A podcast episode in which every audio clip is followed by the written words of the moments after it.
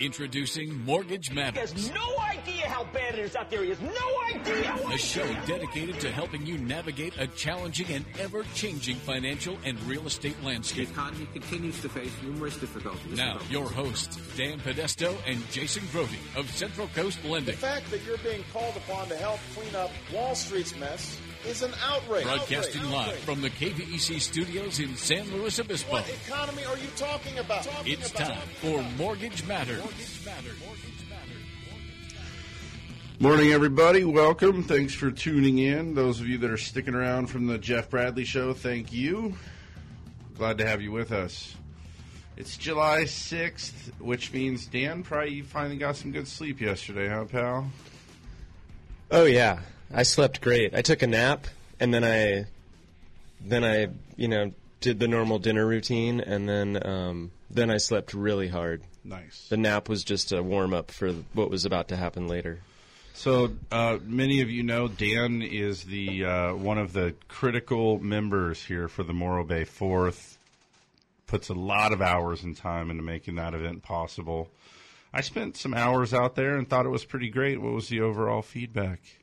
Um, I, I don't know. I've been in a bubble, so I don't know that I have a lot of feedback right now. But I, from my perspective, I thought it ran really smoothly. Yeah, no this year. problems, right? Yeah, I thought it was great. You know, could have maybe been a little more clear, but can't control the weather. So Sure. I think all in all, it was a it was a really great day. We had the skateboard race. I still haven't heard if the world record was broken. I'm sure it was. Um, it has been They the last two years. time. I was at the finish line, so I I saw them come across. It was really cool. It was the first time I've actually seen it. I've always been down at the other end of of the Embarcadero in Morro Bay setting up the park, but I got to actually be involved in the skateboard race this year, so that was kind of fun. Bike parade was, um, I think, the biggest attendance that we've had to date. It was a great showing for the bike parade, and um, that all seemed to run smooth. And then the day at the park was just amazing. All day long in Morro Bay, it was just perfect weather. Of course, when you have fireworks in Morro Bay, there's always a uh, a chance that fog could blow in and impair the viewer's uh, opportunity to enjoy. I thought it actually added a little bit this year. Because it wasn't so dense that you couldn't see what was going on, but you know, like little bursts would pop out of of kind of a lighter a lighter fog, and it it you know the you, I mean, you were there. You saw the the whole sky just exploded with reds and greens and blues. I mean, it was pretty awesome. It, wa- it was neat. I mean, all in all, I think a, a, a crystal clear sky might be a little a little bit better visibility, but honestly, when you see the high one go up and you can still see the shape of the firework, that's that's kind of a success in Morro Bay. Did you hear about the disaster down in Simi Valley? No.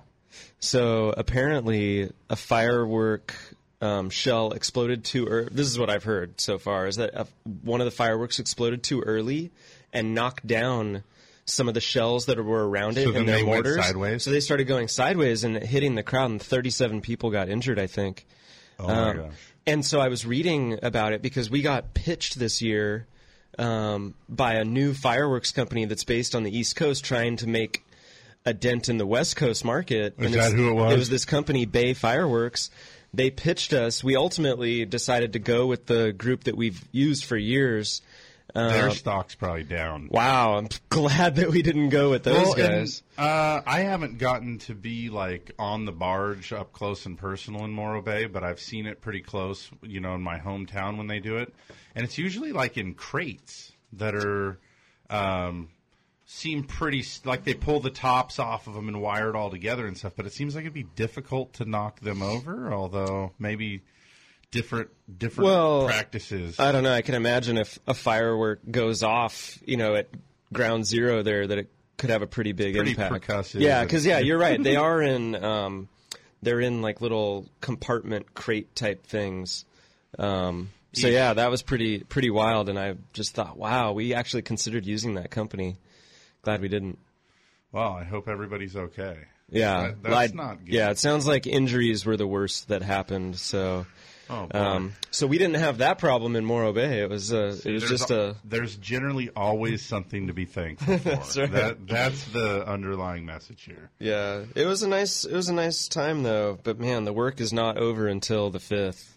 Yeah. That's when all the breakdown. I mean, it's just amazing. Three days in a row of all that setup and you know all the work that goes into the day of, and then breaking everything down the day after is just So a you- tremendous amount of work. And so, are you going to do it again this year?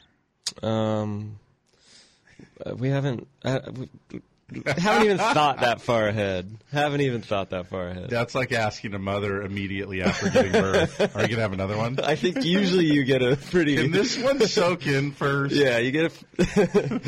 yeah, I don't want to say anything that I'll regret. So no, we haven't. I, I work with a great group of people. I'll say that. You know, there's seven of us that put that show on, um, and we fundraise. We meet all year round. We plan all the fundraising events. We plan the the Fourth of July activities, and um, you know, I've met some really great people doing it, and it's a you know, none of the folks that I work with have any stake in the tourism business or industries. They all do it simply because they, you know, love Morro Bay, they love this holiday, and they love doing something for the community. Well, and somebody has to do it, or else it doesn't happen. And none of them ask for the recognition that they completely deserve. So it's just, it's a great, humble group of people that I work with, and I'm really happy to um, be a part of the organization and put that event on. It's fun. Well, on behalf of the spectators around the county, thank you. That was rad. I thought it was awesome. Great. And of course, North County didn't have the festivities that they usually have this year. And um, Morro Bay seemed particularly busy. I thought it was a great day. Oh my gosh, yeah. It's uh, so we were down there Maybe after the city's going to take it over on account of it's like so good for tourism. It is so many tax dollars. I I really felt great yesterday after we were, you know, we finished putting everything away. We went and had some lunch at one of the local establishments on the Embarcadero and um, walked outside. It's sunny, it's beautiful. The sidewalks are full of people. Um, I heard this morning as I was getting my cup of coffee from uh, the barista, who also happens to be a um, a waitress at one of the restaurants down in the Embarcadero, that last night was incredibly busy. Yeah. hour waits at some of the I restaurants heard down some there. similar feedback. So it's yeah, it's great. I mean, that's that's why we do it. Is you know we really understand that the Morro Bay economy is so heavily invested in the tourism business, and um, we're happy to just do our part. And may I also add that on top of it all, you're here. I was yesterday. I wasn't. This is this could have been like a good day for you to take off. We could have just ran a repeat show. yesterday, I I was not sure that I was going to actually wake up today. Well, and you know, I'm I'm generally honest to a fault, so I'm just going to say here, I I, I kind of lobbied for not doing the show today. I thought, hey, that'd be pretty sweet. A couple like a full weekend and a some days off strung together like that sounds pretty fantastic. And I got to say, as I was uh, justifying, you know, you you justify these things. I, I was uh, building a case in my head as to why I didn't want to be here today. Uh, you know, it's a truncated week. We got the markets closed half day on Wednesday. Then then Thursday, of course, everything's closed and it's going to be a snoozer anyway. What are we going to talk about? We come on the show lately. We've kind of been droning on about interest rates, and um, there hasn't been great program changes. There's not a whole lot, and it just I don't think people will really miss anything. And then, of course, um, my workaholic counterpart here said, "Ah, let's do it. I'm ready to do it." So. I, I started doing all of the research that it takes to do the show here, and uh, I was wrong. We packed so much data and information into one week that there is a pretty big amount of things to talk about. And, um, you know, lately in some of the meetings that I give and in talks that I prepare, I started doing this a little bit backwards. And I like to talk about, um, because a lot of the show here is geared towards how this stuff impacts the markets, right? Um, so we should come right out and, and just let me just start by saying this, and then we're we're gonna begin to peel the onion here. The um, to my disbelief, shock, outright just blown away. The ten year yield yesterday um, Did, did you see this yet? You're, I, I saw it. I you're, was you're sitting, so that's I was good. quite surprised um, as I was Two thumbing point- through the paper. 2.74% is where the 10 year yield closed yesterday. Moved And up about a quarter of a point in a day. That doesn't mean much to to the population at large, I guess I'd say, but um, our listeners are a, a special grade here of understanding that that the Treasury yields, in particular the ten year, which we focus so closely on, uh, is really telling of the business climate. It's telling of how the the investment community views our short term future here, whether the economy is improving or not. Um, it has an immediate impact on mortgage interest rates, and um, it's uh, it's it's been a wild ride now. Uh, I think in the first week of May, and Dan, correct me if I'm wrong.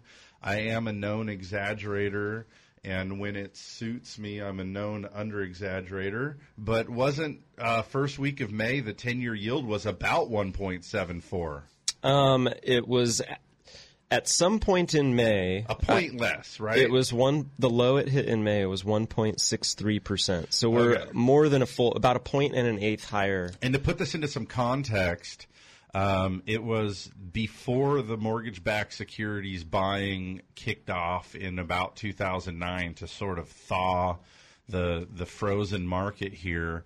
We saw yields that were around this level and a little bit higher. So basically, this this treasury yield now is suggesting that um, the economy is full steam ahead and the money belongs in the stock market because that's where the rewards are to be made. Um, so just pretty eye opening and and um, and yesterday the Dow closed up nearly one percent, 148 points in the positive, um, and that that one isn't terribly surprising to me. I got to say I, I was shocked, surprised, and a little bit saddened by the by the pickup in the bond market there. And and let me just um, use that as the intro to say that there's a lot to talk about this week. We had a, a tremendous amount um, of data and news items released, and some of them. Uh, I think the public at large was anticipating. I mean, we always, the first Friday of the month, we get the employment situation, otherwise known as the jobless report, and that's that's been a, a focal point for um, maybe forever, but for the last couple here, years here, we, we really watch the employment situation to know um, if it's getting any better or not. And so we had that. There was also payroll numbers, manufacturing numbers. We saw um, trade balance figures, ISM reports. I mean, there's a lot to talk about, and I certainly intend to dig into all of the pieces of it today. Um, just before we kicked on the microphones, Dan, you brought up a great point here. Um, so let me start by saying um, I want to I want to talk a little bit about the job stuff here first. You ready for that? I'm ready. You, I see your highlighted news articles lying everywhere. um, so, so yeah, let, us dig on into um, first of all, uh, just at, at a most basic level, um, in terms of the jobless stuff we learn every week. This week they moved the Thursday initial jobless claims report forward to Wednesday in light of the holiday. Um, so kind of them to give us that to digest. Um, so we didn't have to worry about it on our day off. They gave it to us on Wednesday. Um, initial jobless claims, so people showing up for the very first unemployment check here, um, fell for the second week in a row. Um, fell sounds like a strong word. Um, dipped ever so slightly, I think would be a, a more appropriate way um, to 343,000 initial jobless claims. And um, that's down only five grand from the previous week, which was down 8,000. That's not all too terribly uh, big of movement. I mean, that's that's actually pretty benign. The less volatile four week average of people showing up for first time employment benefits fell by 750. The previous week it was like 1,250. Um, and It seems like we've been pretty consistent at that level of of unemployment claims for the past several months. Yeah, we chunk along right at about 350,000. Yeah, we've gone higher, we've gone lower, but it seems to be in a pretty tight um, tight range, and it, and I feel like this 350,000 figure has been the norm for six months or more now. And by the way, um, economists say that weekly claims below 350,000 indicate a, a, moderately growing jobs economy. And so we're we're we're right there. We're right moderate. There. Yeah. We're, we're, moderately improving. Um, the other little couple pieces of data here that tie into this is um, we had non-farm payrolls released earlier in the week, and uh, this let us know that we added 195,000 new private sector jobs. D- this is going to be a little bit different than the uh, the actual employment report itself, but um, they were expecting to add 165,000 new jobs, and and really, I, I I want to carefully say that that sort of blows the expectation out of the water. That's a a welcome surprise of a creation of more jobs than expected. That's fabulous. Um, Dan, you brought up a, a, kind of a funny tongue-in-cheek point here. Um, so this, and by the way, this is really why that ten-year Treasury had such an increase in the yield, and the the stock market likewise had a rally. Um, that's a lot of jobs, huh? That's pretty good. Almost almost 200,000 jobs added, and this has been somewhere between 160 and 200,000 jobs here for a while has been the norm.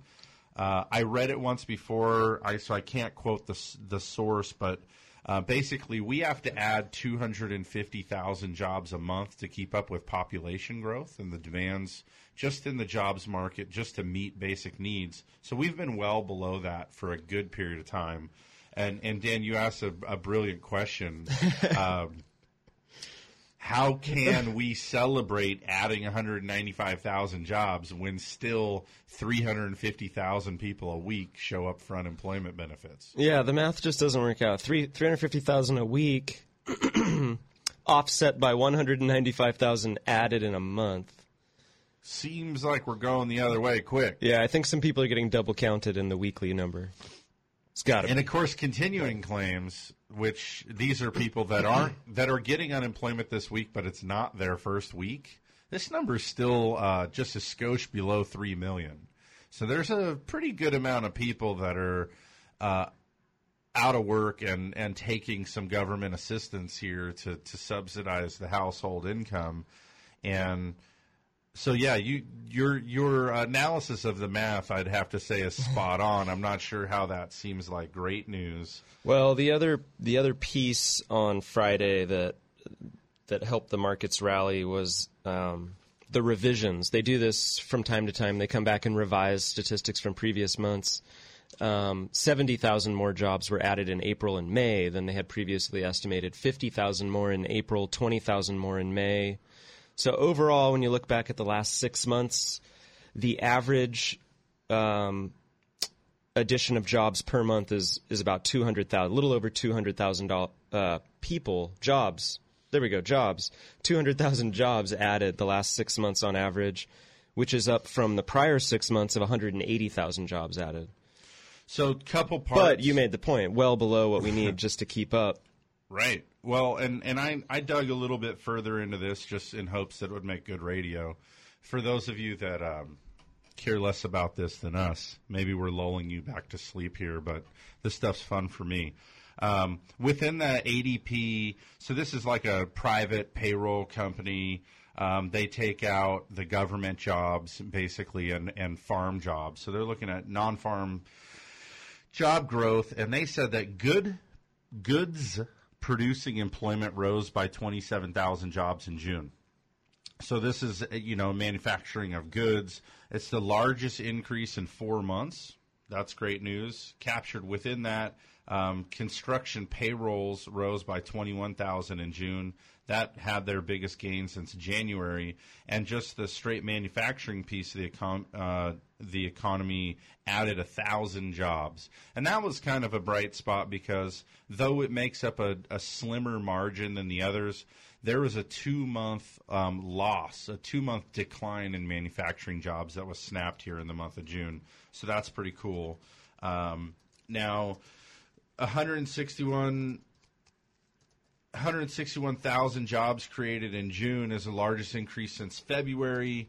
And, um, you know, yeah, and as I read all this stuff, I can't believe that um, we're not kind of hanging on these numbers a little bit more. It seems like we should be acknowledging the fact that the unemployment rate was held steady, unchanged.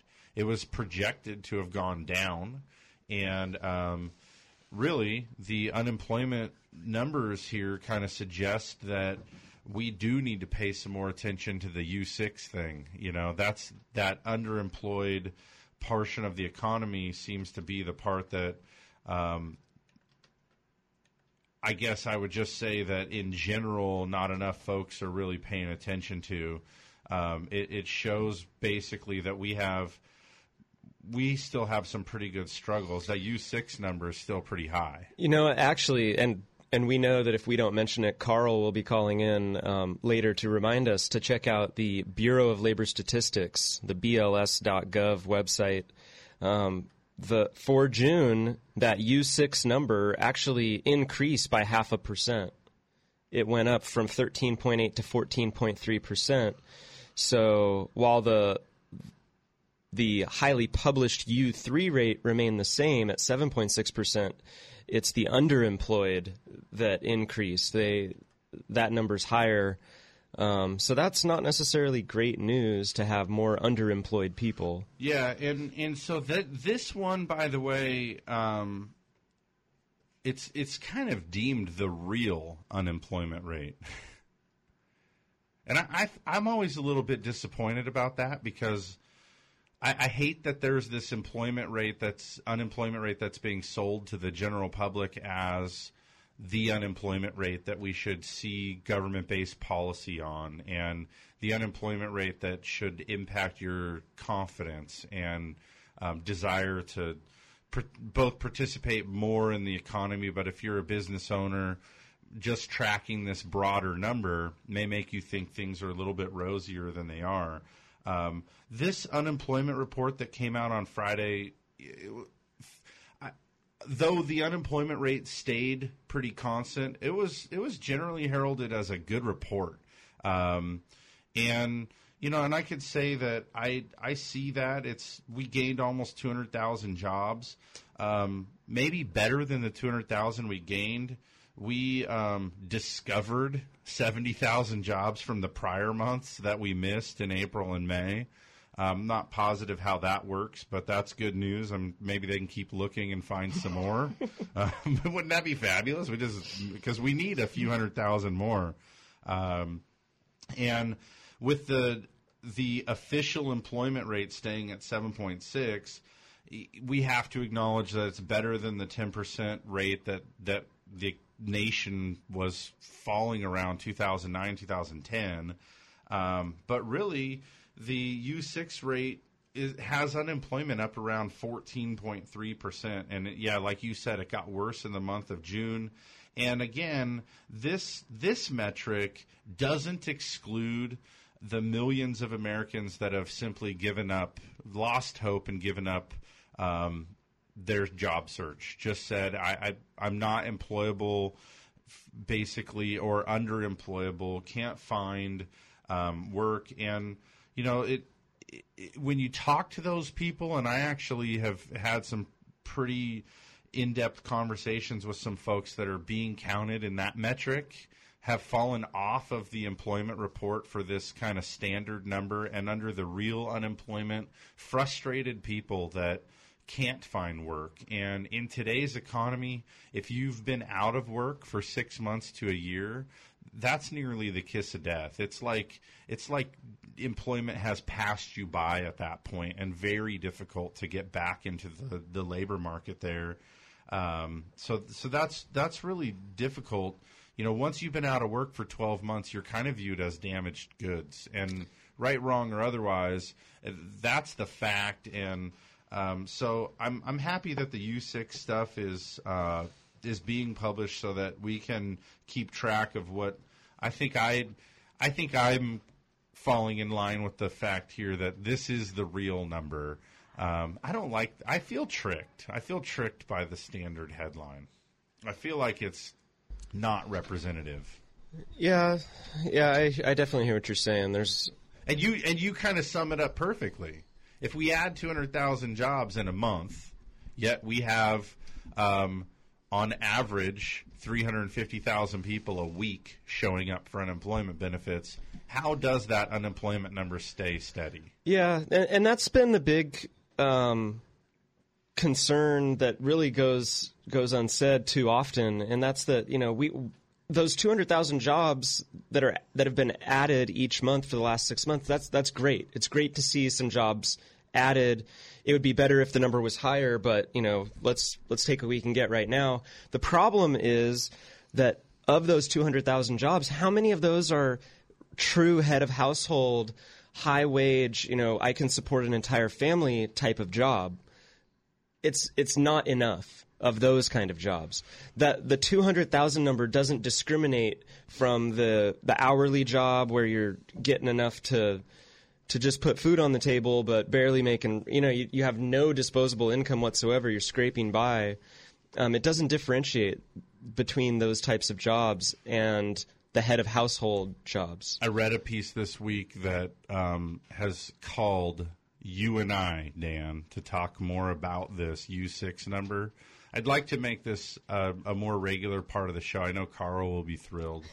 um, you know, but basically, the, the long term unemployed, these folks that have been out of work for six or 12 months or longer, even, um, they're pretty powerless people what do you do? They're not getting the political clout. There isn't a, an advocate group that's wanting to help these people out. And really, so I guess the, the point is, is it, it kind of falls in the role of the media. And I do feel like in the last few months, um, maybe even the better part of a year here, it seems like we are getting so much worse at tracking um, at tracking like the U6 basically and talking about um, where we where we really are falling short as we keep clinging to this number that suggests that the employment market is improving at a good clip and that there's nothing to worry about. So I must it must just be a mood that I'm in today or something when I came up with my little um, math equation on the jobs gained versus unemployment benefits weekly. But I also wondered, you know, how my understanding of how they come up with the this employment report is by doing a random phone sampling. Nobody called me. Right, they do a random phone sampling of people, and then they draw out the numbers to you know let us know what the nation, what the picture for the whole nation looks like. Um, the folks that don't have a job, haven't had a job for a while, do they even have a phone to call them on to get into this metric? Or more importantly, yeah, and maybe more importantly, like. Uh, how many folks have a landline anymore? right.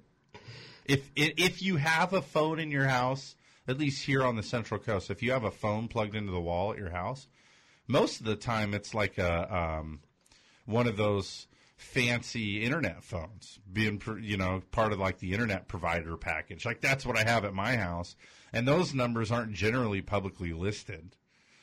So where's the directory for the cell phones?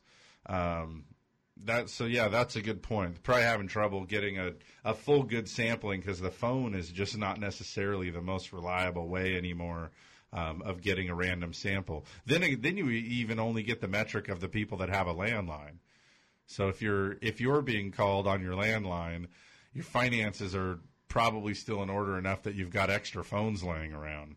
I think that the true unemployed underemployed people are cutting back expenses and scrapping the old landlines probably one of the first to go i would think i don't know it's uh, 1034 here we need to do a commercial break take some time out to thank the sponsors So we hope that you'll pay close attention to these guys. They help make the show possible. And these are businesses that we do believe in. I think all of the businesses that advertise here on the show are businesses that um, Dan and I personally have uh, lines of business with. So, so they're more than just a paid advertiser. They're our friends and, and trusted advisors here. So pay close attention to the commercial break. When we get back, we'll have more Mortgage Matters. The state of denial is a drag and a trial. When I bought my cheap insurance, should have known this day would come. Now I've had an accident and I'm feeling quite alone. Called them at least 20 times, but they won't pick up the phone. Without personal service, my policy's kinda worthless. Get to a better state, State Farm. Switch to State Farm and you can save. To find out more in San Luis Obispo, call Agent Susan Rodriguez. Borrowing hundreds of thousands of dollars for a home purchase or refinance can be a stressful endeavor. And if you're like most Californians, you only get a home loan once every five years. That's why you need an experienced guide who knows the terrain and can carry the load of two mules. You need the Mortgage Sherpa, and he's only at Central Coast Lending. Let the Mortgage Sherpa lighten your load. Call Central Coast Lending today at 543 Loan. That's 543 5626. Central Coast Lending, the mortgage experts. Through seven presidential administrations, bull and bear markets, and unprecedented change, Blakesley and Blakesley has been here helping residents of the Central Coast reach their financial goals. So if you need retirement advice beyond Social Security, want to roll over an old 401k, or simply seek guidance through an important financial decision, visit Blakesley and Blakesley in San Luis Obispo, Paso Robles, and Santa Maria. Blakesley and Blakesley for the service you deserve and the advice you trust. Member FINRA and SIPC. For those of us who live here on the Central Coast, we know this is a unique place to have a home. And for over 30 years, Patterson Realty has been a vital part of San Luis Obispo County. Patterson professionals have led the way in real estate by adapting to new market conditions to make sales happen. What they offer is the quality of their people, agents working just for you. Get the experts at Patterson Realty on your side. Experience the Patterson difference. Call 544 8662 or online at pattersonrealty.com.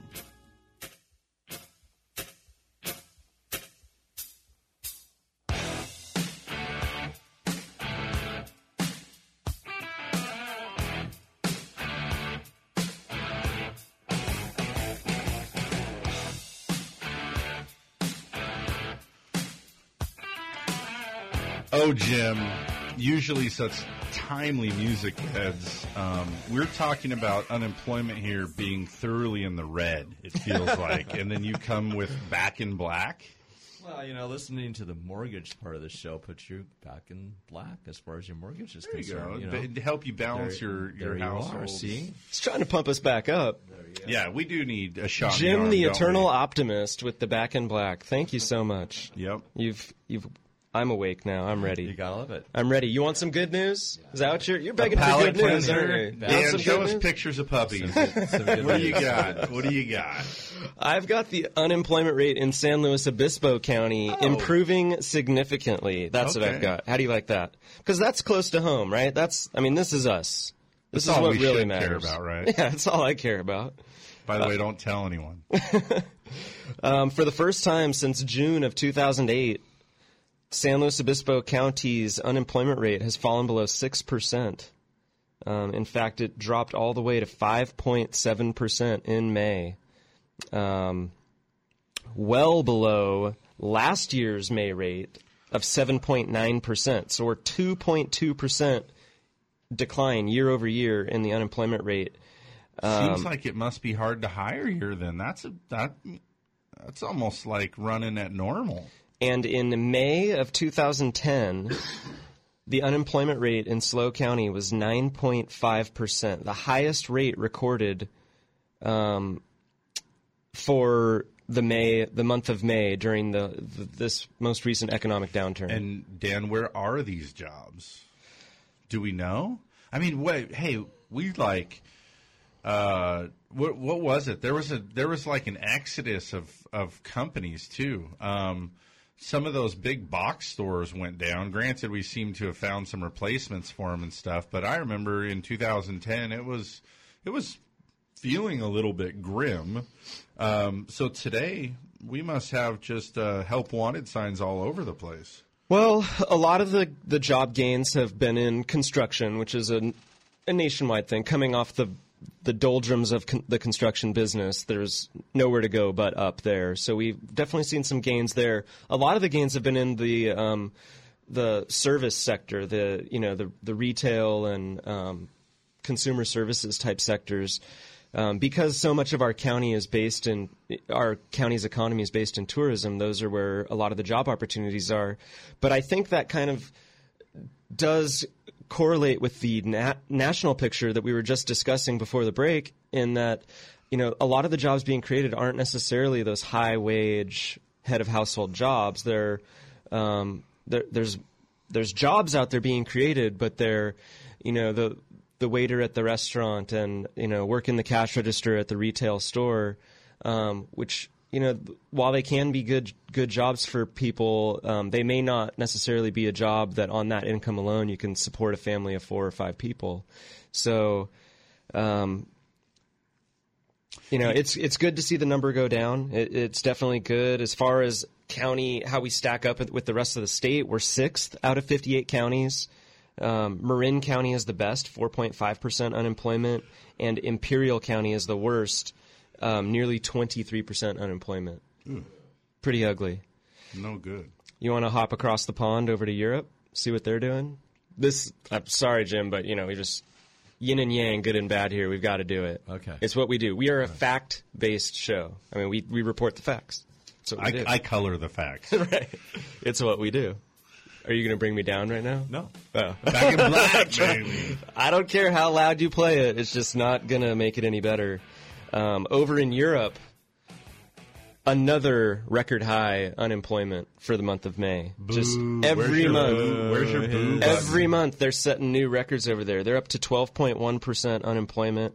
Um, it's uh, it's By pretty terrible. By the way, when European economies are struggling and release a headline like this, that unemployment literally, I mean, this is kind of like an uncontained fire right now.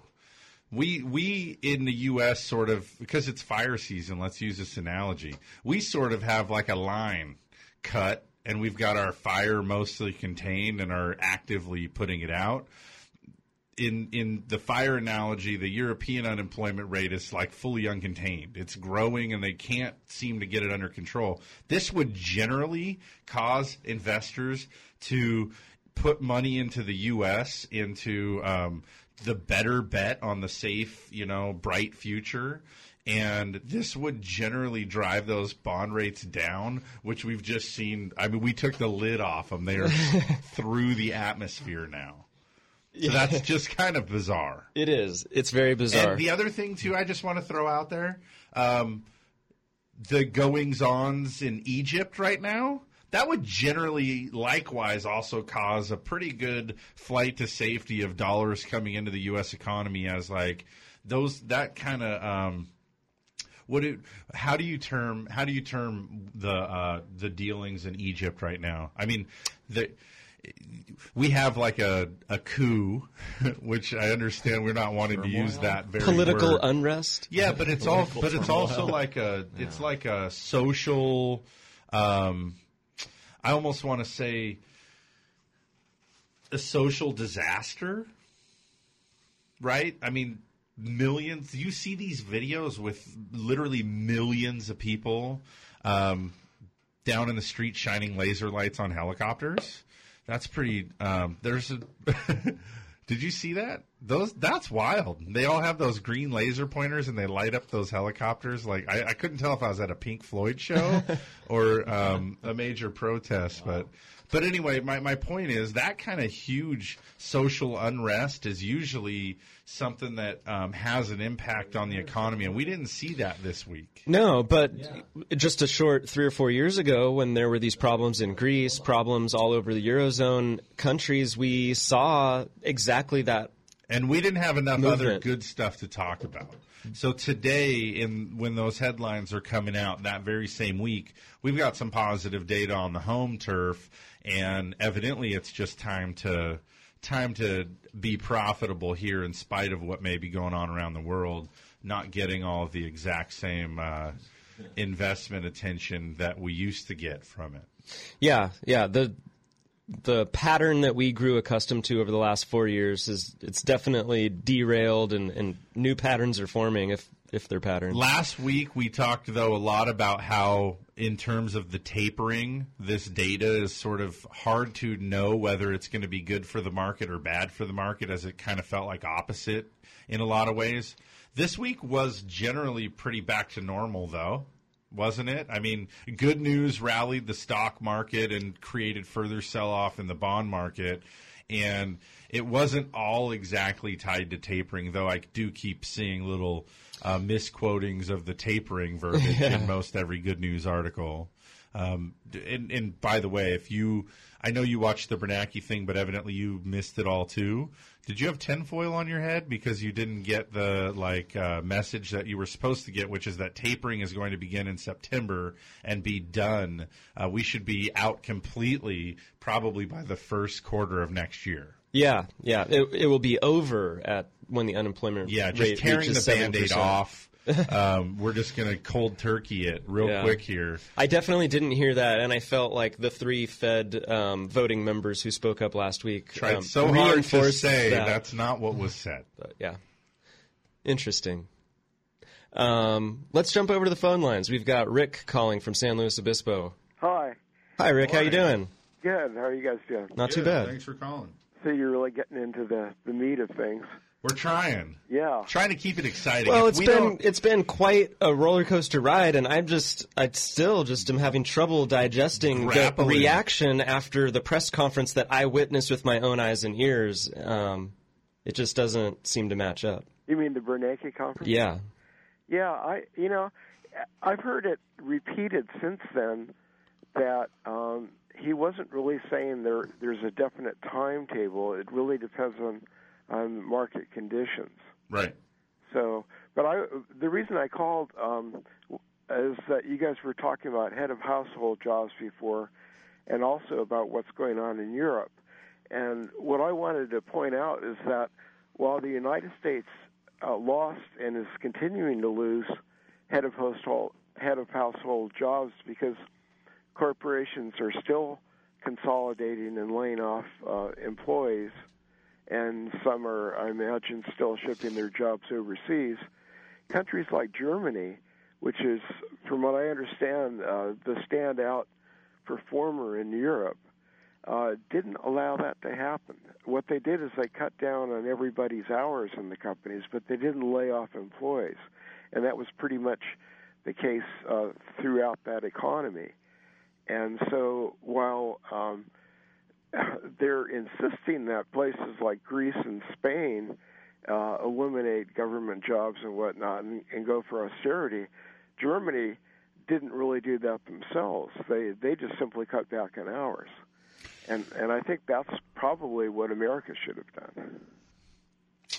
Yeah, it definitely would have been a different approach. I mean, we saw a little bit of that in the government looking to do things with furlough days and cutting back rather that's than right, laying yeah. off. But um, into the private sector, and I, I heard of that approach in some small business and stuff of people that we know. But but by and large, I think um, it's easier for people just to shed the jobs, and that, I think that's part of the corporate mentality um, and maybe one of the problems that, that we face as we get more and more to the corporate side, where we're so concerned about the the bottom line of the company as opposed to um, making a creative solution. Well, not not just that, but also uh, the effect on the economy. Because a lot of times businesses are only looking at their own bottom line. They're not really thinking.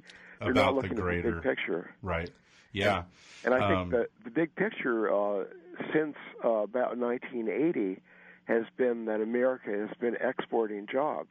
Yeah. And, a lot of people really refuse to look or tie the consequences of that to those particular actions. It- Well, and and let me let me give you this too as just fodder for your argument. One of the other numbers that came out this week is the trade balance figures, and this is a this is an interesting one, you know, because it has to do with the import export and its ratio in the country. Um, we, as you know, the the smartest economists in our countries expected May's deficit to exceed April's as far as the trade balance. In, in other words, we expected to see the gap widen between um, the rate that we import at which we export. Um, they called for uh, the deficit to increase to 40.8 billion. Um, over in April, it was 40.1. So we saw basically looking for um, almost a billion dollars, two thirds of a billion dollars in, in increased deficit. That gap instead came in at 45 billion. Um, that number was kind of sneaked in unless you actually do really follow the stuff close and really dig in.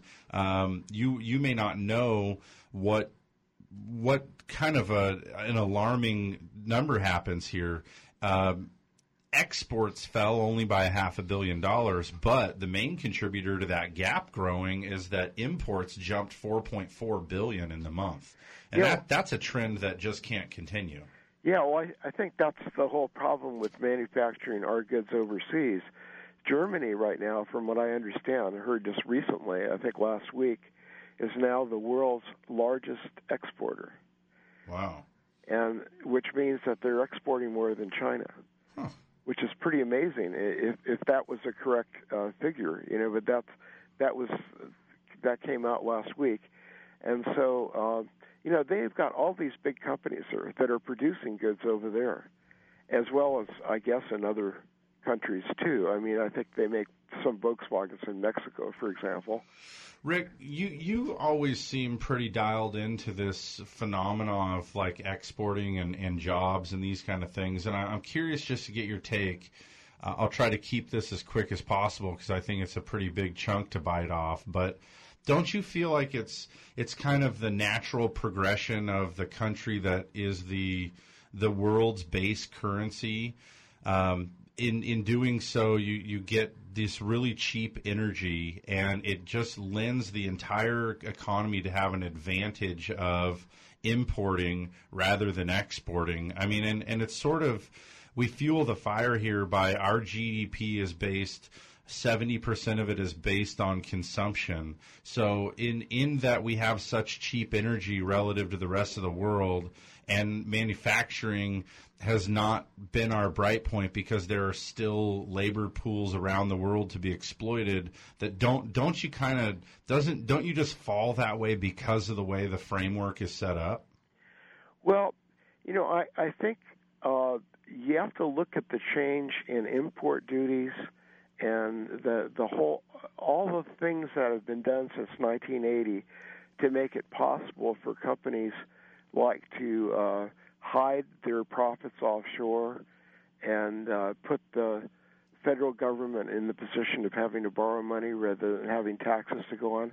Because what happens when you do that is that the money doesn't circulate through the economy in the same way. So instead of money going out and getting paid to people in jobs, uh, you know, through through jobs, so that they can buy things with cash, everything becomes financed, and so we've switched from basically being a cash economy uh, prior to roughly prior to 1980. It really goes back to the mid 70s to being a credit economy, and all the money that's been generated by the high interest rates uh, that were uh, in in vogue uh, prior to uh, the uh, economic crash, uh, all that money was continuing to be uh, lent out, a lot of it via credit cards, so that people were were basically uh, using funny money. I mean, those high interest rates, so 19% interest rates on a credit card, that money, like I think, doubles every three years. So if if a bank is lending out money at that percent, they're getting twice as much money three years later, and uh, and so they've got that much more to lend. And th- so people don't understand that's what's been fueling uh, a lot of the consumer spending. And not so much now. I think people. Well, household debt's been decreasing for the last few years, though. We know that. I mean, we, we see each year we see those numbers are declining lately. Does that include mortgages? Yeah, and the household mortgage debt has actually been decreasing as well. In fact, in record number of people putting cash into refinances more than ever before. Um, we're seeing more people take out. I mean, and obviously today, as you're getting a basically, I mean, it, it's a rare bird. I mean, 95% of the loans that we do are long term fixed rate mortgages. And we see people, uh, and this is really going nationally, people today seem more focused than ever before on having a loan that not only can they manage, but that there's an end in sight. I think we're, we're birthing a new generation of people that see the value in hitting retirement with no mortgage payment. Well, and nothing wipes out debt faster than a short sale foreclosure or bankruptcy either. Which the government has made incredibly easy for people to handle. Yeah, well, I think that um, um, people are being a lot more careful about their finances. But uh, when you said that household debt is declining, I wondered if they're including the mortgages. I wonder to what extent that's uh, because of all the people who've lost their homes. There's different metrics that are tracked, and some of the ones that I think are just a little bit more reliable coming directly from the credit agencies. The the most widely accepted credit agency in the mortgage business is a company based out of Southern California. Um, was originally Credco and has since been bought by CoreLogic, which is like a subsidiary of First American. But they're able to to go on to categorize and actually tally up debt in the various um, categories. And and the un, the unsecured consumer revolving debt has steadily declined. Mm-hmm. Um, and you know, at the same time, as you compare that to some of these um, you know, earnings and savings rates have been going up as well too. So when you do look at some of those metrics, and and it sounds like you might benefit from digging into that a little bit, it actually does feel a little bit comforting to see that there seems to be a shift in the uh, um, just basically in the fundamental thinking of Americans that we are shying now away from having as much debt as we used to. Some of the stuff about the debt, when you get in there and read it, we have some alarming rates of debt for the higher income portion, like the elder. I'm not not higher income, but the um, higher age groups of of people in our country. We have elderly folks carrying more debt than they historically ever have and not really able to chip away at it like some of the other demographics are. But um, altogether, I do feel like debt is something that um, we are getting our arms around. And in part, it's a, a benefit and a result of these low interest rates, giving people the opportunity to consolidate and move things around and figure out how to knock it out as opposed to you know when when interest rates are much higher. Yeah yeah i totally agree. And i think that the low interest rates have been a real boon. I i would hate to see them make any rapid changes and screw everything up. You know that's one of the things that uh, Bernanke and and his predecessor uh, did back when before the economic crash is that they were using uh, rapid changes in interest rates as a way to uh, supposedly control the market. But what they did was they caused the economy to crash. And a lot of people don't realize that when uh, when they were jacking up interest rates uh, during the year prior to uh, the economic uh, collapse, um, they were repeating a pattern that they had uh, set during the previous uh, attempt by uh, Greenspan to do the same thing, and they knew that it would affect the entire world's economy if they kept doing it, and they did it nevertheless. And uh, well, what was the other choice though? To I mean, I think it was in my my novel mind here. I felt like it was an attempt to to kind of slow a runaway housing market if there was a possibility of applying any slowing mechanism um, to to get try to put a harness on inflation, try to slow just things down on a runaway train. So I think either way, they probably recognized that we were going to have a, a, global meltdown. Well, well, they they could have stopped at a, at a point short of causing economic collapse. I mean, they by raising their interest rates a little bit, they could slow things down. But I think we can't ignore the fact that so many people were hooked into that uh, that whole financial whirlwind. I mean, look at what happened on Wall Street with all that all that wild gaming. Yeah. I, I don't know what else to call it. It's been pretty remarkable, yeah, and and that's the, another part of it that's such a big difference is you know back then we did we had almost thirty percent of loans that were being originated were some form of interest only adjustable rate loan, and today that that number is less than 5% simply on adjustable. I mean, we've almost completely eradicated the um, interest only loans and, and those negatively amortizing loans. But hey, Rick, we're getting pushed out to this uh, hard break here. I do. I thank you for calling. It's always great to hear from you. Um, hey, we have uh, an hour still to go. We're going to do this commercial break at the top of the hour. Um, get your calls ready. We're at uh, 543 8830. If you want to call in and share an opinion or ask a question, we'd love to hear from you. 543 8830. Stick around after this short break for more Mortgage Matters.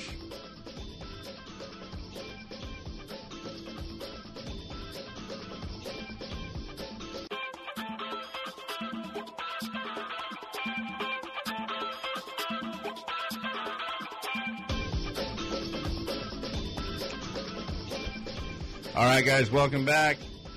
It's 11.05, and uh, if you're just joining us, you're listening to Mortgage Matters. I'm Jason Grody with my friend and business partner, Dan Podesto. We're the owner operators of Central Coast Lending, and um, we get criticized from time to time about, you know, from people that know us about not stating the company enough and what we're doing enough. People like, some people even question why it is we do what we do. And um, you know, the bottom line is is uh, we track all of these metrics in the economy and pay really close attention because it helps us be better at our jobs. And uh, in turn, you know, you get the benefit of that if you're working with us. We've we've got a, a lifetime of experience now in the mortgage business, and we have um, crafted a company with some really really good banking relationships so we can offer the most incredible um, incredibly priced and serviced uh, loan programs in the nation really and it sounds funny but uh, the mortgage business is one of the only ones I can think of where you can actually save money by inputting a middleman. Can you think of any other ones? I don't think so. No, I can't. Usually, if you add somebody, like if so, and I hear this from customers. Hey, if I go straight to Wells Fargo, or I could come to you, and I'm going to end up at Wells Fargo anyway. Why would I do that? And um, you know, it, it seems really counterintuitive to add a, a middleman to it and actually save money. But l- let me just give you a quick little rundown as to why. Uh, number one the banks recognize that this wholesale channel, which is what we're a part of, that um, that we do, we get a we have a pretty strong piece of business, and it's been that way historically for many years. And so they want a piece of that. They recognize that we become the trusted advisors for friends and family and, and local community. And and due to I think just some of the big compliance regulations and stuff out of the big companies, like you you wouldn't have a Wells Fargo uh, loan officer able to do a show like this every week because they're so concerned about whether these people are going to make a compliance violation over the air or something. So there's a number of reasons like that why companies like ours can market really effectively and, and take advantage of close relationships within the community. And in doing so, um, they don't want to miss that segment of the market. So they actually um, will give a lower interest rate with a lower closing cost to us than they'll allow their own loan officers to sell. And, um, you know, because let's call a spade a spade. If you walk right into Wells Fargo to go deposit your paycheck and you can turn around and get the home loan right behind you, you're kind of a captive audience, especially if you really buy into this bigger is better.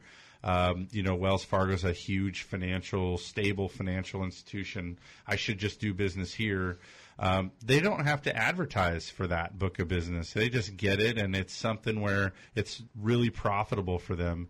For them to get business from us, they know that we're getting the rate sheets from dozens of other lenders as well, and they have to sharpen that pencil if they want to win to get this segment of the market. So they do. And um, but more importantly, I would share with you that. Um, most of the banks that we work with are banks that you've never heard of, and that's because they don't have like a commercial or a retail banking presence. They don't do savings accounts and checking accounts. Um, free checking accounts generally a loser for the bank.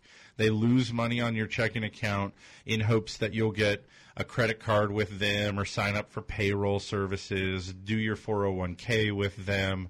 Um, and probably their biggest ticket item is that you would do your mortgage with them when it's time to get that uh, mortgage loan. And so on the side of these other banks, they just cut out all of those non essential services and, and focus solely on mortgages. Um, and that allows them to do loans just for much cheaper because they're not in the heart of downtown with in a 10,000 square foot building on premier real estate with a well benefited staff and all the clever marketing and everything. They're off in other places where the rent's cheaper um, and they're doing everything they can to, to be able to offer cheaper mortgages. So we work with a lot of banks that um, just undercut what you could get to anyway. And the some of these banks that just specialize uh, they're in the thick every day, making sure that guys like us can offer a better interest rate than Quicken or Greenlight, um, Cash Call, these companies that you see advertising during the golf tournaments and stuff. Um, and you know, but you, you guys got to recognize that uh, we're salespeople, and so at the end of the day, I always just um, put the challenge out there. When it's time for you to buy a house or to refinance the house that you have all we ask is that you um, come to us to see the quality of the service and then also um, how we stack up against the competition. Like i said we've we've got a pretty good wealth of experience here and we've crafted a company at being um, better priced and, and outfitted to provide better service than our competitors and and all you got to do is come in and get a quote to see that true in both cases. So, anyways, that's what we do. That wasn't too bad, was it, Dan? No. Whenever I start in on those little uh, rants like that, Dan starts checking email, starts writing. His well, I know, notes. I know that we're in good hands. I know we're in good hands. You're I don't even have a few minutes. I don't even need to stress out. I can just let you do your thing, and you'll have a few minutes. Yeah. You could go make a sandwich. totally. And I just, I know that it's being handled. Come on back. Yeah. So we we spent some time this morning, and actually, um, I've really been enjoying the conversation so far. Um, there's been a lot to talk about, and much of it in terms of jobs. And when we were on the phone with Rick before the break, um, talked a little bit even about the trade balance figures, and um, there's there's still yet more uh, data that came out this week to talk about. I wanted to put one last finishing touch here on the on the unemployment report because that was the big news of the week, Mhm. and I, you know, I was I was really reflecting on, it, especially this morning as I kind of caught up with the world outside of the Fourth of July, um, and and had this realization, you know, the these numbers that we get with respect to jobs and the unemployment rate, it's a lagging indicator. Sure. You know, it's reporting what happened, you know, for our county in May or for the, the country in June. It's a lagging indicator. It lets us know what already happened. It's not telling us how the jobs picture is looking going forward. You know what? One piece actually does kind of dip into that and indicate just a little bit. Challenger job cuts report. You, do you track this one? I don't. This was one that um, Challenger job cuts are. Um, it's a survey by a company known as Challenger Gray and Christmas. They found um, this month that eight percent increase in job cuts over the last month, and they're you know, they did put it into context a little bit, saying that for the first half of the year, job cuts are down nine percent compared to a year ago. But this is one of the metrics that actually, while these numbers are coming out, analyzing what happened in the previous month, these guys are tracking the layoffs and job sheds that are happening in the previous month in hopes to provide a little bit of light on what we should expect to see in next month's. And this one was a little bit of a bummer because they were they see a relatively sharp increase in in job curtailment here in this last month. So that's that's an interesting one. I, there's so much today by way of the internet that Yeah. you can almost always find somebody that is thinking pretty clear-minded about a particular issue and trying to to think ahead of the curve a little bit. But the Challenger job cuts is kind of a fun one to check out.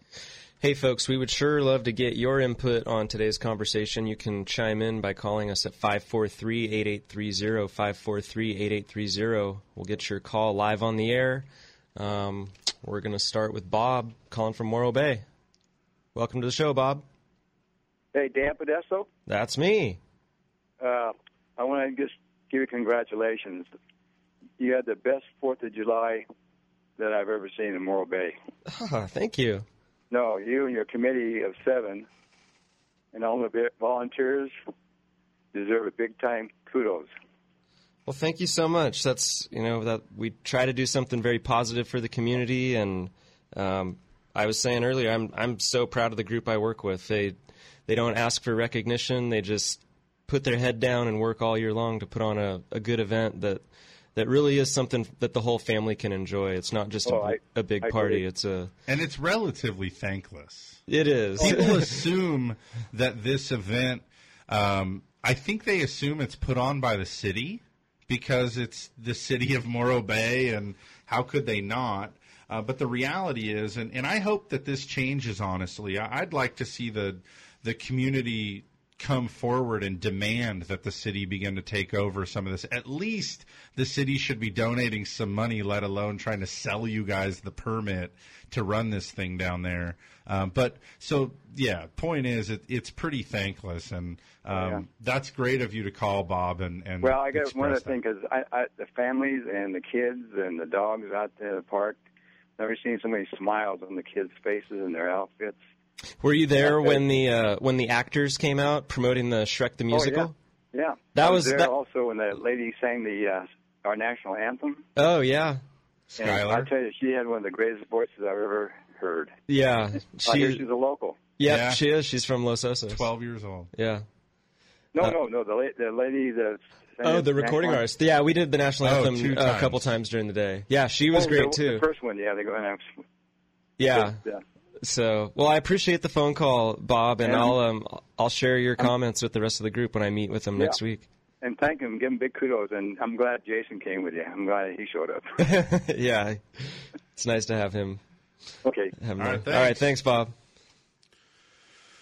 Nice little derailment. Yeah. I yeah, I w- you guys should be um, somebody should approach the city of Morro Bay. This is how it can happen here, Dan, to help get some We actually did get a, a nice financial concession from them this year. Oh, good. Um, with respect to the fees, that They should present you guys with like the the Morro Bay um, Nobel Prize for uh, like just altruistic work for the community to the benefit of literally hundreds of thousands of people. Um, and in in the presentation of that, it will draw some attention to the fact that you guys do this really for nothing more than just out of the goodness of your heart. And then and then maybe that will prompt the city to to want to join forces. I didn't know the city um, kicked in dough this year so let me apologize about that. It's not been the case in years past. Right? Yeah, so that's good. We've been we've been working with them to uh, to get a little closer on the event, and you got to get special interest working and get some more of your maybe some of your people onto like city council or something and then you can make a motion and approve it yourself. Yeah, there we go. special interest is how you get things That done. sounds like government corruption. oh you don't think that's how it works? Uh, all right moving on. Um, yeah so So yeah, that, as far as you know, employment goes, I just I I was I was saying that you know it is a lagging indicator, and a lot has changed just in the last month. We had the the Fed meeting that really impacted the markets in a big way in the last half of June. Um, so yeah, there are websites that are tracking it, but uh, you know the reaction that we saw even just yesterday was based on numbers that were for the month of June. Um, so it'll be interesting to see how the second half of the year plays out. Now that the economy is really, it, it's a changed ballgame now. I think with with interest rates moving up uh, more than a full percent higher.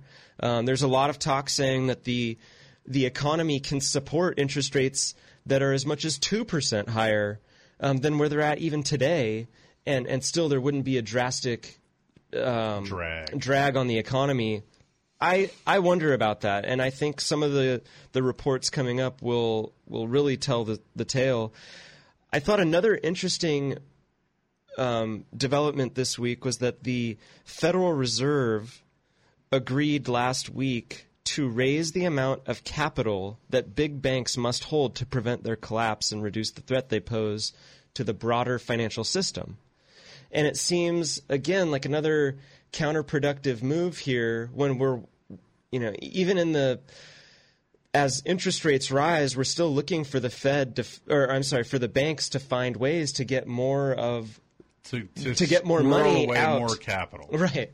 I mean, yeah, that's that's what the the Federal Reserve did effectively with this decision is to is to um, cause the banks to hang on to more money, and and yet the the reasoning is good. We do want a stable financial system, but at the same time, we've been longing for credit to be extended to people who are deserving, um, but just for whatever reason can't get access to it. And higher rates made that more challenging, or are going to make that more challenging. And now these further increased capital requirements of the banks are going to make it even more challenging as well. By the way, it's not just been the desire of the feds to um, loosen that credit market and get the dough out into the hands of the people. We've spent trillions of dollars doing this. let's Sure. not let's not double back on that. You know, and I see some value in having the banks have um, a, a better a better position with their capital that they that they could survive. Um, you of course remember the headlines about stress tests and of the banks, and they had stress tests and then timelines by which they had to be able to to pass the stress tests. I got a kick out of the stress tests. Um, a couple of the the items here that they were working with is they had to be able to model some economic conditions that would um, put a strain on the banks in their cash flow position and still show that they had enough reserves to weather the storm. The most, I mean, just a couple bullet points about the actual stress tests 13% unemployment. So when you have 13% unemployment and what that does, um, and, and largely, in, i- when you have 13% unemployment, what you're wrestling with is debt not being paid back to you as it should. Um, but then at the same time, you're also generally going to have a, a less less deposits that you have than when the country's at full employment. Um, so so unemployment at 13 percent. 50% drop in equity prices because didn't we get caught with our pants down then uh, when the Dow went from 14,000 to 6,000? There was a lot of people saying, hey, well, nobody ever really planned for this. So now the banks actually have to be strapped um, with enough cash to be able to withstand a drop of 50% of the market. Um, and then the other part to this that's a magic number. How they came up with this number, I'll never know. Um, 21% decline in home values. So if home values decline by 21%, the bank should be, again, flush with enough cash to be able to weather that storm. Um, and, and that's going to tie again to defaulting home loans and that kind of thing. But so it's to that end that they do want these banks to be more liquid and have the ability to weather some pretty dire financial times in the economy. And the Feds this week making them step it up. That's what it's related to. Is that that obviously they're unable to to weather these metrics based on their current asset holdings. I think it's funny because not to pick on Obama, that's not what we do on the show. Um, re, you remember the too big to fail thing, That's right? what I was just going to say. Yeah. Too Big to Fail was about not letting um, a small cast of people have such a large, wide, wide-reaching control in a way that if they tanked, for example, Lehman Brothers, that is a, just the classic example that we did let tank in 2008.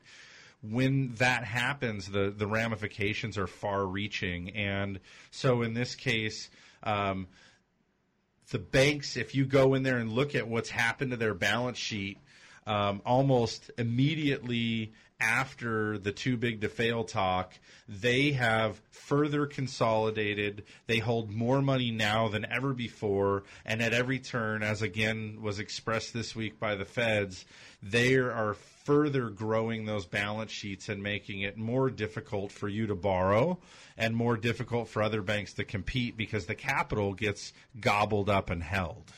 So it's kind of an interesting thing.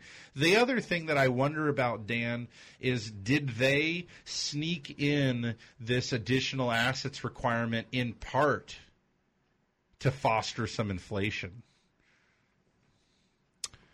And it could have the Possible. opposite effect, uh, the opposite effect if you're sort of removing. I mean, because you generate inflation typically by devaluing the dollar with a pretty significant injection.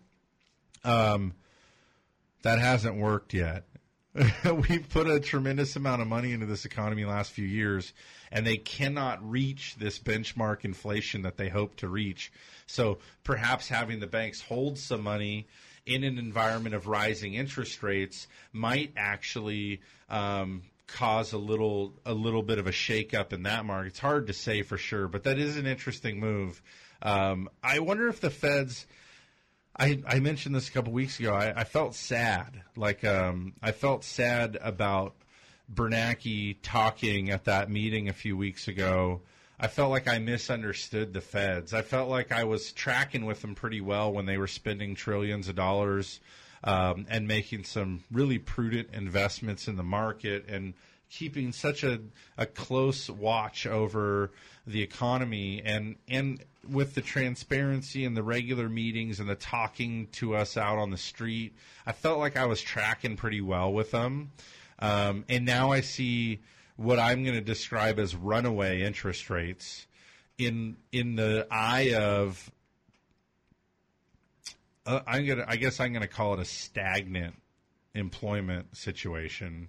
It's not getting tremendously better. I mean, they say they've seen substantial improvement, and I would argue that going from ten to seven, that's feels substantial, but we've not. It's been we've not budged well from seven point six here into heading towards the six to six and a half that they're looking for making you know, evaluating current policy on. I, I don't see the the great progress. So I, I feel like the jobs market has really been stagnated.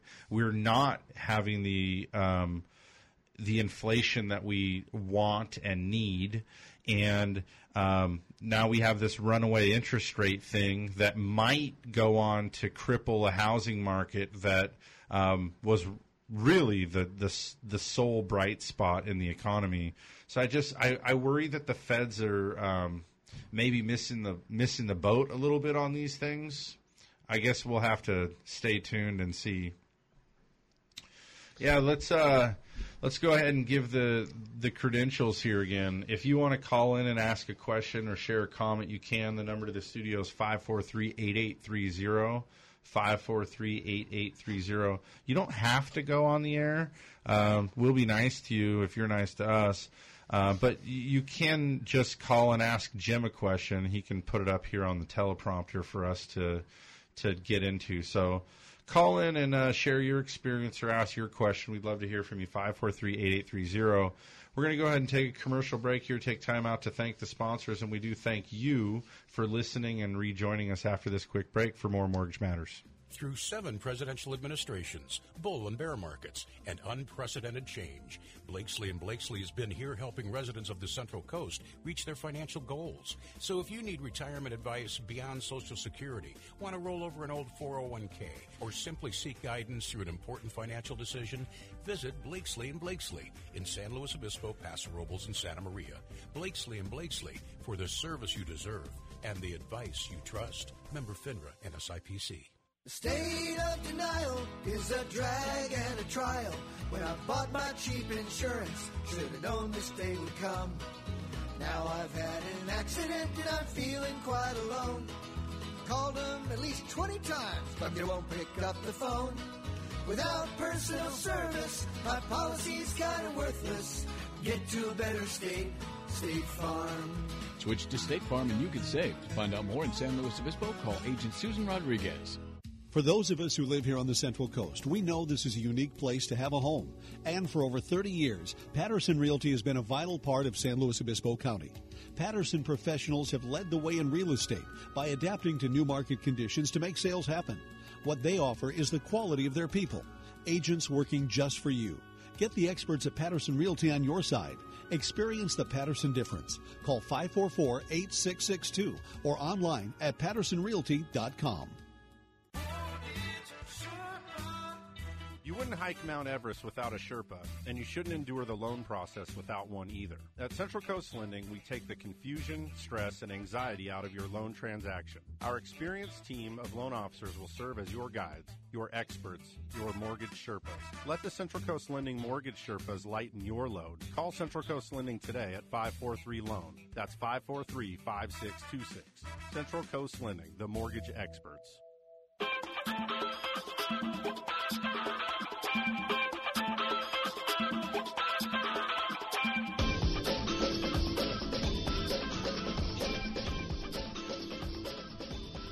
All right, we are back here on Mortgage Matters. We've got about 30 minutes left with you.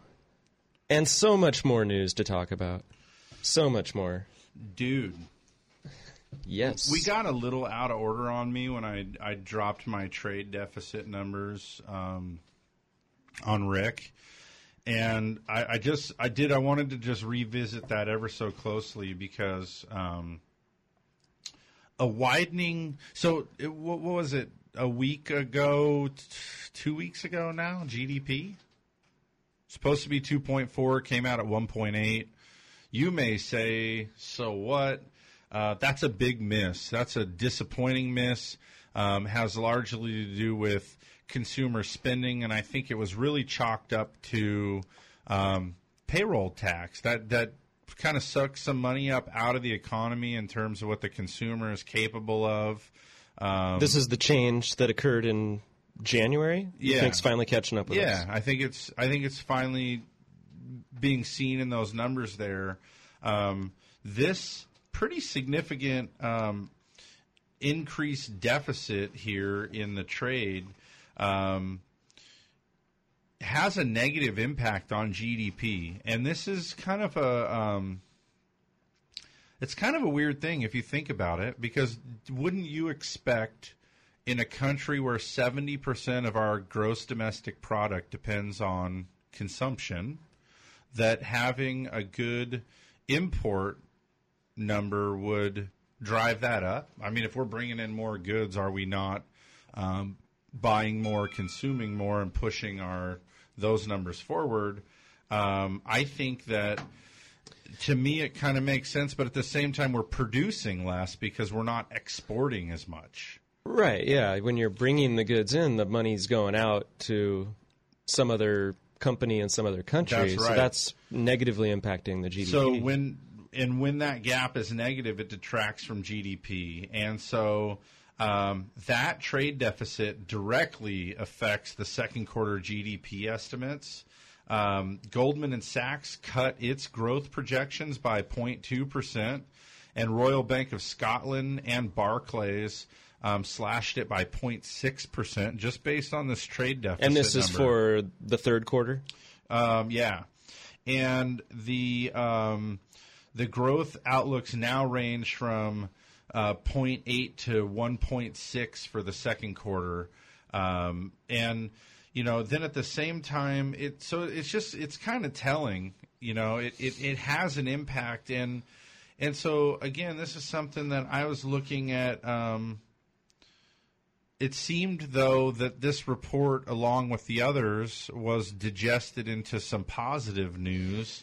Um, you know, and, and within that, in the, the U.S. economy, imports of industrial and consumer goods, automotive vehicles, parts, engines, etc., rise 2.8 billion dollars in May. Um, that's a pretty robust demand for growth, um, and you know, basically, we see that that it's kind of a tug of war there what that headline does but um, it'll just be interested to see and track gdp because so much of this is if if this proves to be true and this this deficit in import export holds and is the norm, and then as a result, we do see a big revision downward into GDP, that can undermine much of the gains that we've been seeing lately. And I I completely agree. Um, the other part is with respect to the rising interest rates, which you're describing as runaway.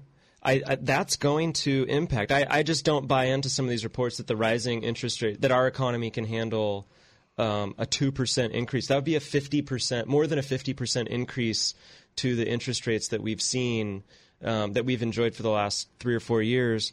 Um, here's a couple of numbers I want to throw at you. One is with the auto industry. Not only have home mortgage interest rates been at record le- record low levels, so have auto loan interest rates. And everywhere you turn, there's a there. What the the rate I keep seeing, and one of the bigger auto loan um, producers in our air, in our local areas, that Coast Hills, they do the 1.99 percent. That's all over their commercials.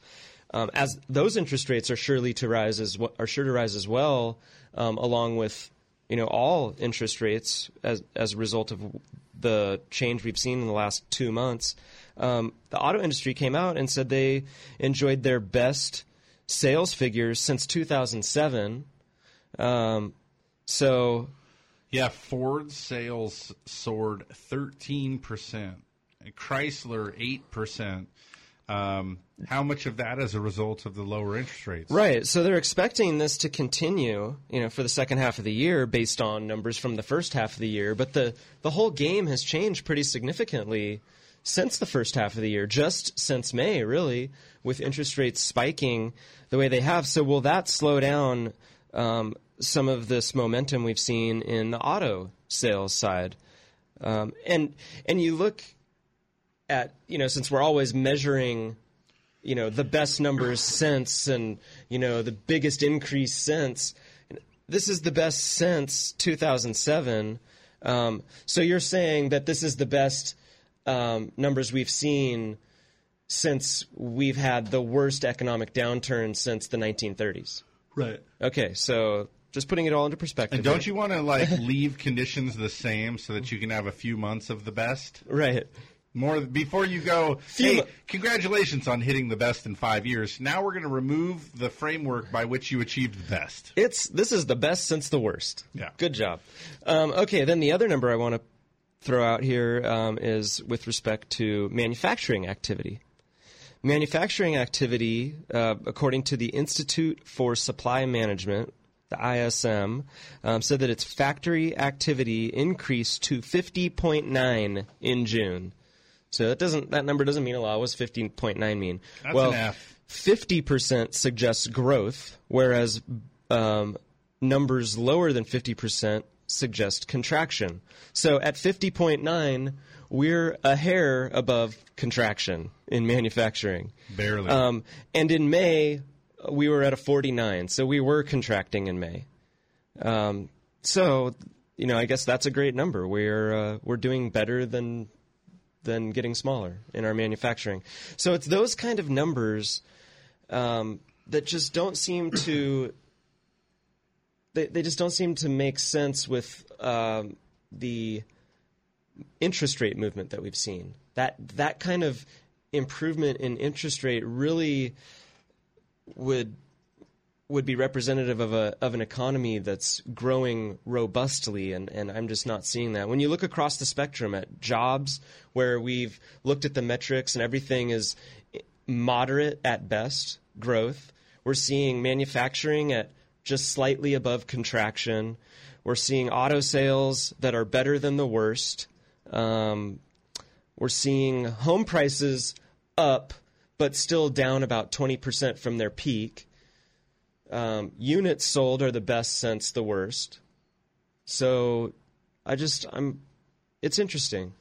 It's interesting. It makes, so, you know, we've been reflecting back on this Fed conversation that, that we're just wondering, we're, we're grappling with this idea that maybe we just, we missed it. We we were listening to something completely different. Yet three Fed members came out and spoke last week and said, "No, Jason and Dan, you guys you guys heard us correctly. It's the rest of the market that didn't get the message we were trying to put out." Um, so there. So why is the question? Why have rates moved up a full percent? And then the bigger, probably more important question is what kind of impact will it really have moving forward um, on our on our economy? Well, to me, I think the the reaction is a knee jerk one, and now what we see. So when I was a little kid, Dan, I I went one day. Oh, I got a. I don't remember quite where. It was in the San Fernando Valley. I think it was off of. Anyway, there was a canyon.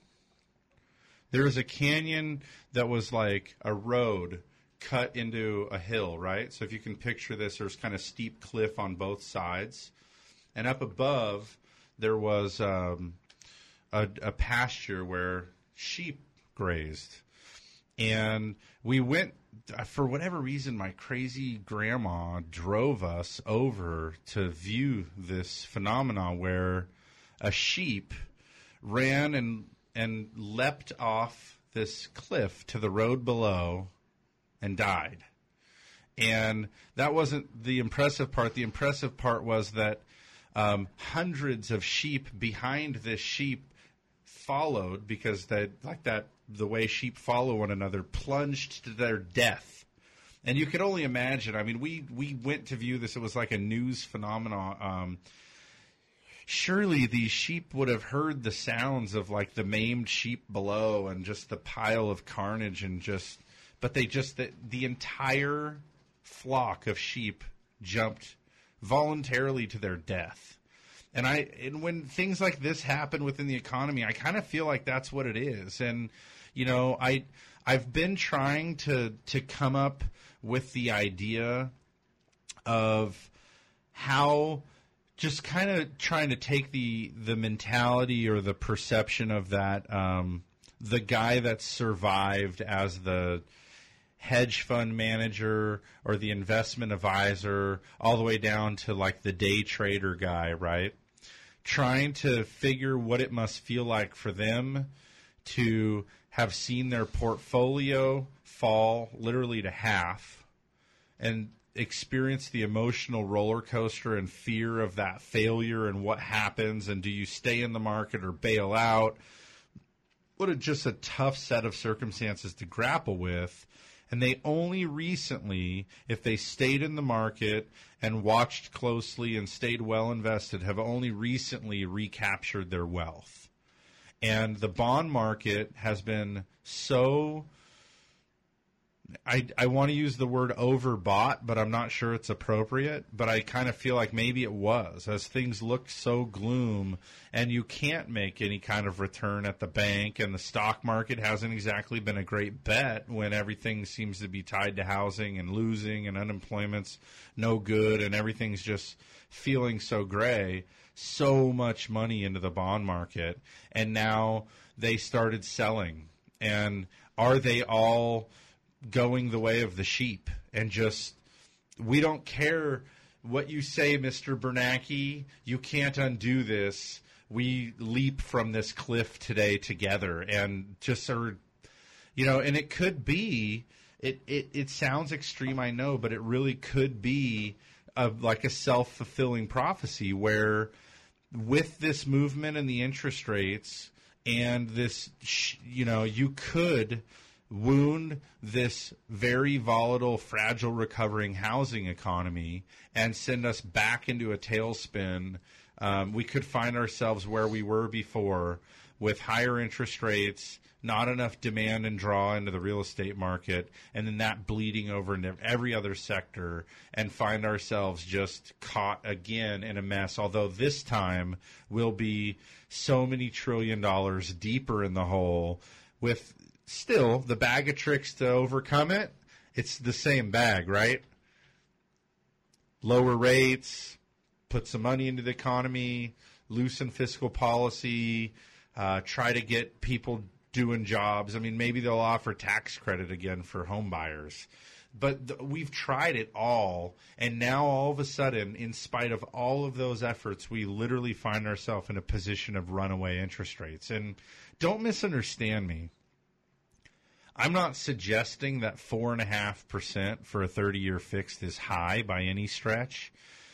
All I'm saying is that we we got a breath of life just barely breathed into the the housing economy and it has it spread out into all of these other sectors of the economy. And almost as soon as it happened we're immediately challenging it. We're immediately going back at the throat saying how strong are you? And and I just like I said I feel like I misunderstood the feds because I feel like they should be doing a little bit more and be more concerned that rates are going up like this so crazy. Um, they had to come make clarifying comments last week. Uh, next week they may need to again. Hey guys, just a news flash here. Um, employment, while it's improved, still sucks. Uh, GDP has been revised downward. We're not adding enough jobs to keep up with population growth, let alone um, providing back those head of household jobs that are lost. There's still 3 million people on continued unemployment. We still see 350,000 people a month come for first time unemployment benefits. You know, you kind of add this stuff up and say, it's this is not not to mention hey maybe maybe you do want to pay a little bit of attention to what's going on overseas and the bigger picture stuff here we're celebrating some of the highest points ever in the Dow, um, and it's we're we're still comparing to the worst ever, and, and with marginal improvement. It's just alarming to me. And you know what's right around the corner? From July, birthday month. That's what it is in my family. August, No. lots of money to shell No, out. What I was referring to is um, July 1 marks the new fiscal year. Oh, yeah. Um, and so with that, homeowners get notified of their property tax reassessment. Oh, good times. So a lot of homeowners Celebrate have enjoyed. Um, a lot of homeowners have enjoyed a reduced property tax because because of Prop Eight that was passed. It allows a property to be temporary temporarily reassessed at a lower value in the event the values decline. Um, yeah, so uh, in, in in terms of that, like property values, we know that we have under the the Jarvis Gann, right, which was originally Prop 13, we have um, a cap on if our properties appreciate, our our property taxes can only go up two percent a year, right? Okay, that's that's cool. We've banked on that. If you received a reassessment in the last few years here under Prop 8, which has lowered your tax basis and allowed you to pay a new lower tax rate based on your um, new lower value, we had Tom Bordonaro on the show. Uh, he's been on a couple times. He was back then even warning that there's no protection. If your home value has returned to what it was two years ago, and you do get reassessed for a value that's 20% higher than what you were assessed at last year, which may happen in parts of our county, there's no 2% protection. You can literally rebound all the way back to where you were. And that might be shocking for some people because some of these people have refinanced by way of the HARP programs or just standard programs. And they've gotten their their principal and interest portion their loan down by a couple hundred bucks a month. And they've also had a reduction in their property taxes that may have lowered by 150 bucks a month so they're feeling pretty good. They may actually see their reassessment bump their payment right back up. So your improved cash flow from your refinance could be negated by your taxes returning to their um, yesteryear rate. And according to Tom Bordonaro, um, next week these homeowners should receive a notification in the mail, and as many as 24,000 homeowners will see their property taxes increase above that 2% um, cap that we typically enjoy, but because they were assessed downward, they're going to just jump up to whatever the new assessment was as of January 1st of this year. And there are parts of the county where it's certainly 20% more. Yeah, he goes on to say that um, he doesn't expect that most homeowners will see any more than an 8% increase, although he did caution that some will see greater than an 8% increase to their property taxes. So that's a pretty significant jump um, to that assessment, which is a that's a big chunk of change for for most folks. And if that around here. happens across the state of California, well, that's not ju- that's just in our county, twenty four thousand that are going to see greater than a two percent. so if this happens on a wider spread base across the across the state, what will that then do to that consumer confidence and consumer spending and Exactly. the GDP and discretionary income, all these kinds of things? The, these are things that we're going to have to work our way through, and it's for reasons like that. I'm not sold that the Dow needs to be at all time highs. Let's take a phone call. Let's go over to Lompoc and get Noreen's take on things. Good morning. Good morning, Noreen. Thanks for calling. I'm actually calling with a question. Oh, great. Um, I uh, have been in the process of a short sale since last October. It's just been pretty much of a nightmare. But things are starting to really kind of look like they're they're moving. But um, you know, I was quoted at the old interest rate what my what my monthly payment would be. Okay. And I was just curious to know what kind of a difference am I looking at on an FHA loan um, for $170,000? Um, what kind of a difference am I looking at monthly um, for my house payment? When when were you, uh, so we got to establish a little bit of a baseline here. Um, when are we comparing to? I mean, has it been Um, I since? was quoted this about, I guess it would be about three months ago. Okay, so in the last three months, a couple of things have changed. I mean, number one, the quote that you likely got then, and I don't, it, I don't know, it's not clear if it was at our company or not, um, but you would have been receiving number one an interest rate probably at about three and a quarter percent. That's been the going rate. Um, That's for, about what it was, yeah. yeah, and so that rate today has improved, or I'm sorry, um, gone up pretty dramatically. That rate's probably going to be closer to about three and seven eighths to four percent. Um, the other thing is that the mortgage insurance portion that you're going to be paying every month has also increased. Um, so you'll be paying um, a little bit more per month for your mortgage insurance. And so to give you an idea, and I'm talking to you on the fly as I'm keying in numbers here, kind of building a scenario like I would for you if we were in my office. So I'm I'm modeling what your homeowner's insurance is likely to be, and also what your property taxes is likely to be. Um, That all in, as you received before for $170,000 FHA loan, um, would probably be in the ballpark of, well, we've got at a three and a quarter percent interest rate and the old FHA mortgage insurance rate, that payment on the $170,000 house would turn out with taxes, insurance, and mortgage insurance. Um, you're looking at a total payment was probably 1108. Um, that's that's going to be pretty close to what you were looking at before. And today, yeah. if we push that interest rate, so if, let's call it eleven ten, just for sake of round numbers. And if I move that interest rate today to four percent, and also increase the mortgage insurance rate to the new uh, required mortgage insurance amount, that payment for you is going to go up um, to eleven ninety five. So basically, you're looking at about an eighty five dollar increase, and you know, I I don't know how that impacts you and how you're you're going to feel with that change in cash flow there, but.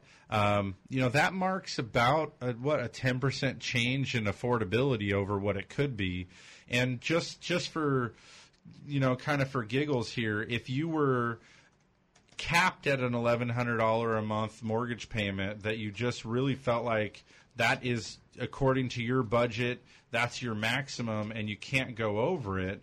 Um, in order to keep your payment to that eleven hundred figure, we'd have to change the purchase price on your house to one hundred sixty thousand. So this change in interest rate and mortgage insurance has lowered affordability in your case, you know, by what could ultimately be ten thousand dollars or roughly five percent of the purchase price. So Okay, thanks for letting. exactly what I was looking for for information. I'm, I'm, I called you guys first. Unfortunately, because I'm in Lompoc, it just uh, was, you know, going to be, I think, more difficult to exist than what you want a day to day basis.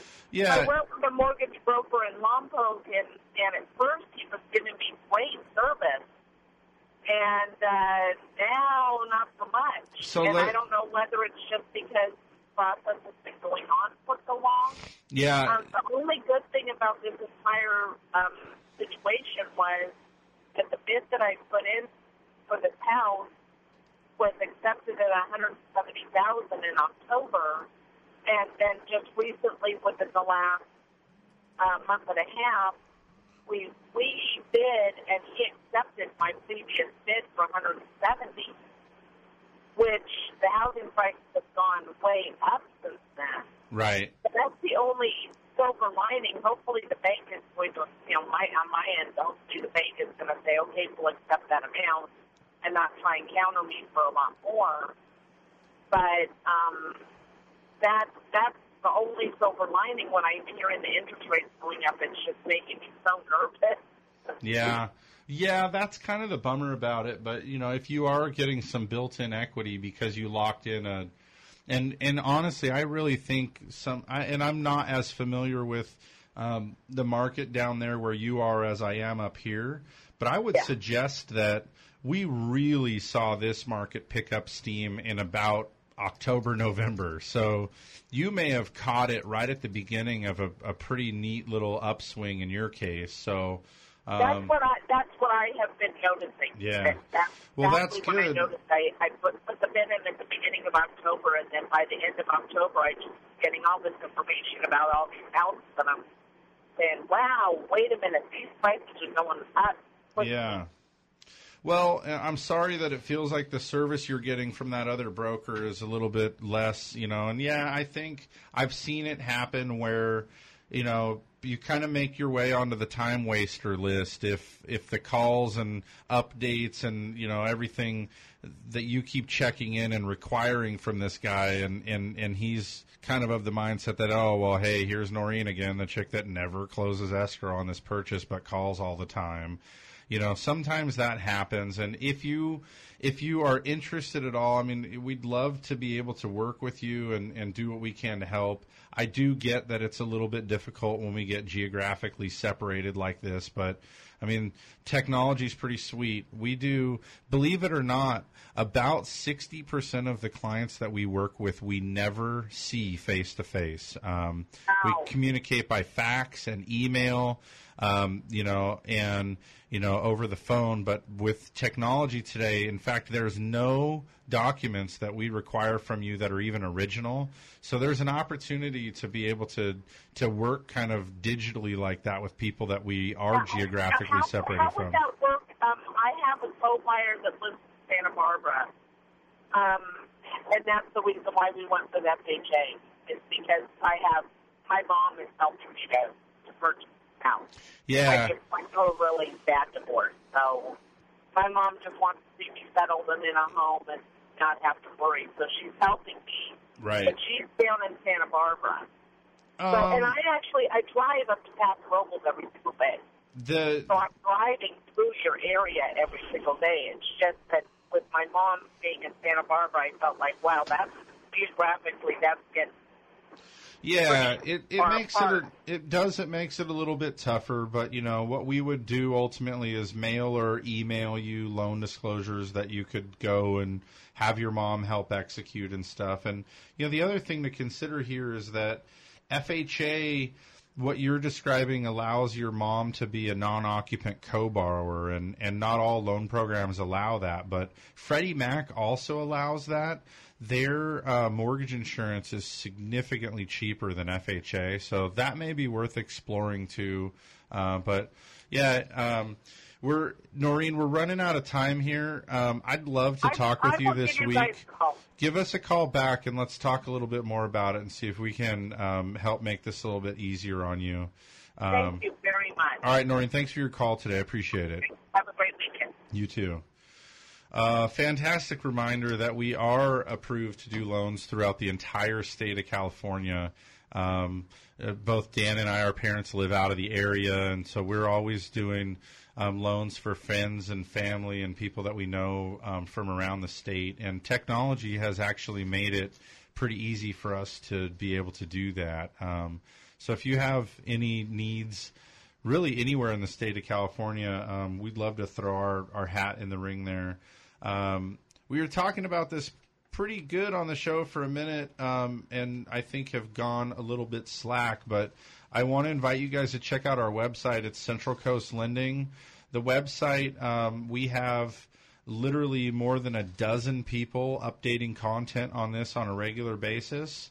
We put a ton of time, energy, and resources into it, and the goal is um, to provide a resource to the community uh, that is just beneficial and helping everyone. This is not one of the websites where you have to give us your information to get information. It doesn't work that way. This is totally free. It's just a resource for you. CentralCoastLending.com. You can also um, give us a call this week if you have any financing needs or questions at all. The number to our office is the same for all four offices around the county. It's 805 543 LOAN, which is 543 5626. Thank you so much for joining us today. We'll be back next week with another episode of Mortgage Matters. Enjoy the rest of your weekend, and uh, thanks for listening.